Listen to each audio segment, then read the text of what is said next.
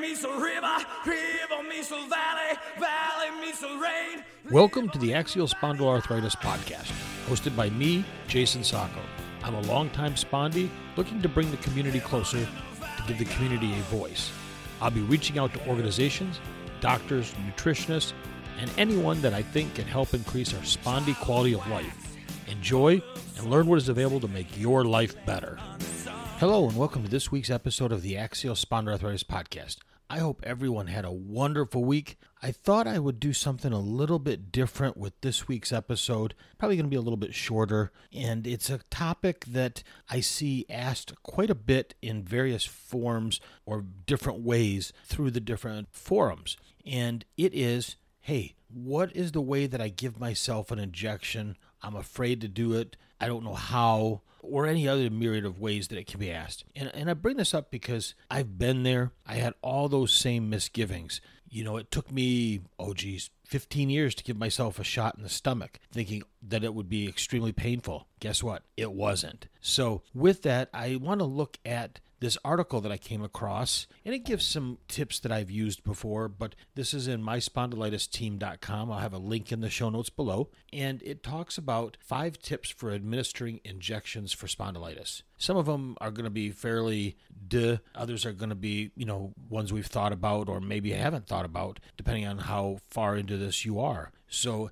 as we go through them, if I've experienced it or used it or had a, a, phobia or fear on it, I will also discuss that. Again, the key takeaways, and this is mostly it's going to be in relation to biologics. There are other medications that you can self inject, but for the bulk of this, it's going to be in relation to biologics. I'm not going to really go into the IV because that's um, you know a, a doctor or nurse administering it, and it's not one where you're trying to do it yourself. So with the biologic drugs that you know they used to treat spondylitis or spondyloarthritis, whichever term you want to use, there's basically can be given as a self-injection at home or in the doctor's office. And I would suggest that when you get started, maybe give yourself one or two at the doctor's office so they can watch. Don't let them give them to you, you give them. Just have the nurse there to watch. And it's very common to be nervous. I tell you, I hated needles, absolutely fearful of them. Now I'm covered with tattoos, but at the time I hated needles.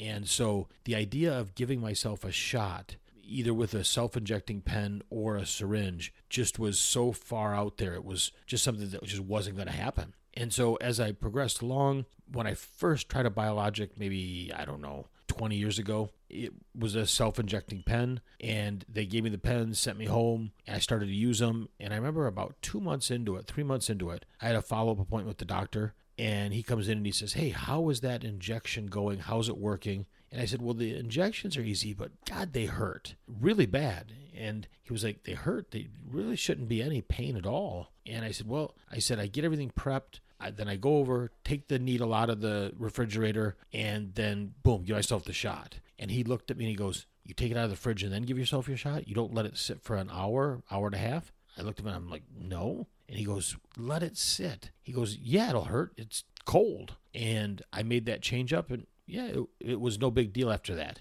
Now, I know some of these self injectors have different materials in them that can cause pain depending on if you have, I think, different allergic reactions to some of the fillers that are used in them. So, again, you know your body, you know what is normal or abnormal, and you know what to bring to the attention of the doctor when you start to use these. So ultimately, as you look at taking a shot, you know, the self injectors, if you go in once or twice, have the doctor or the doctor's nurse watch you, then you can start to do it yourself. And that can lead to ultimately less doctor's trips overall as you administer your medication and hopefully feel better. So, one of the things as you look at this, there's again a number of different biologics that you can use and that they all come in various injectable forms. It can be things like Cimzia, Cosentyx, Enbrel, Humira, you know, Remicade, Taltz, Simponi, they, they, all have different variations. You want to learn about what is best for you. You want to talk to your doctor about options and then what you're comfortable with. For me, the self injecting pens are absolutely fine. I have no problem using them. I would encourage you to consider that as a really good spot to start. And one of the things I see is there's self injecting pens I've found have a little bit of a trick to them. What that is, is when you grab a hold of the piece of thigh or stomach or wherever you're going to inject the medicine and you depress that plunger, you'll watch it go down. I like to watch the needle plunge down in the window, the see through window, and you'll hear a click. Well, as soon as you hear that click, a lot of people tend to just pick it up thinking that's done.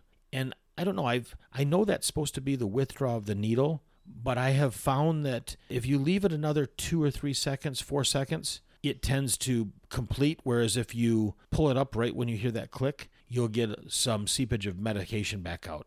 Again, I don't know why that is, what causes it, but it just seems to be that little trick. If you just, as soon as you hear that click, count to three or four, and then pick it up and you consider yourself done. So just give yourself those few extra seconds to let that little bit of medication go in. Like I said, go to the doctor's office for a shot or two. Let them assist you, let them watch as you do it so that you build that comfort level up. You get much more comfortable with the process, the click, all the things that come together to make yourself administer that shot. And again, there's also the key thing I think is actually preparing the site that you want to choose for injection. It took me years to come to grips with giving myself a shot in the stomach. I had other friends that were like, Yeah, I do it all the time. My stomach, no problem, no issues. But it's just, it was a psychological barrier for me. Once I crossed it, no worries, no harm, no foul. It worked perfectly, much better than I anticipated. You'll pick the sites that work for you. Now, as it stands, I give myself a couple different shots and I use my thigh for one of them. Probably too much. It's developed a bit of a knot, which has made it much more difficult. You'll pick the right spots, rotate stomach, thigh, thigh, stomach, thigh, thigh. Just keep it in a rotational effort so that you get one area of your body doesn't become just completely scarred up from the continuous use of the needle in it. There's also preparing your site for the injection. And what that means is, you know, have a alcohol swab there, get your shot out of the fridge, let it sit for hour, hour and a half if the doctor says that's okay before you give yourself the shot make sure to know where you're going to give it and clean that with the alcohol swab. And then, if you're really having some pain issues with the needle, apply some ice to it for a little bit. Just numb it up, hold that ice cube there three, four minutes, get it nice and cold, and then apply your shot. That will help. And then again, have the alcohol swab there so that when you're done, you can wipe everything down. And after I'm done, I tend to then try to work my palm across it a little bit just to seal up any hole and make sure nothing comes back out. And so those are kind of some of the things that you really want to consider, take advantage of, and use to the best of your ability. And then lastly, make sure to recognize and manage the injection site reactions if they should happen. You know, you're going to want to watch for things like redness, swelling, excessive tenderness after a shot or for a prolonged period of time. You'll have maybe some acetaminophen there, Benadryl. Make sure to, if it's really bad that you contact your doctor. An ice pack could help with swelling if it takes place afterwards. And just watch for it. Make sure if you first time administering the shots and you're not at the doctor's office, watch for any type of allergic reactions that could be like a shortness of breath or itchy eyes, full body rash, fever, chills. Any of those things could necessitate a call to your doctor at a minimum. If they go on for very long, watch it. Keep an eye out on it. Make sure if they become severe, reach out to the doctor and or 911 depending on the country or location you're in. So those are some of the items that you can help to make a shot for one of these medications not so nerve-wracking, not so bad. I give myself the shots it's one that I've had to overcome the fear, so I completely get it. Understand where you're coming from when you have that fear of the needles, which I think many do to begin with. As you get more comfortable at doing it, more comfortable with the process, more comfortable with the outcome, then it becomes just second nature to you. And so as we think about giving ourselves the shots and things like that, I wanted to touch base on a episode from Alex Levine's Fitness about how he increased his flexibility and strength, you know, while living with AS.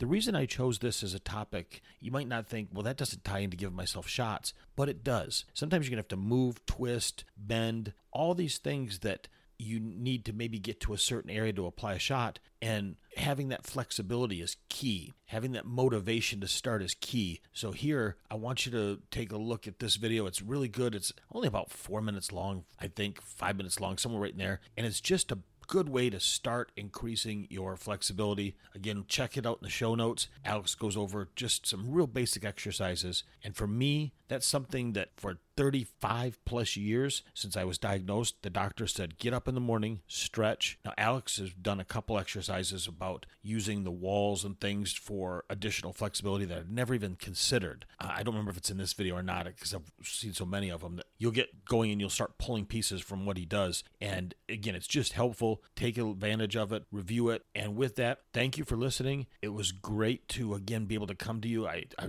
thank you for all of the listens that we've had and every one of you that are out there enjoying the show. Take care, and I hope you have a wonderful week.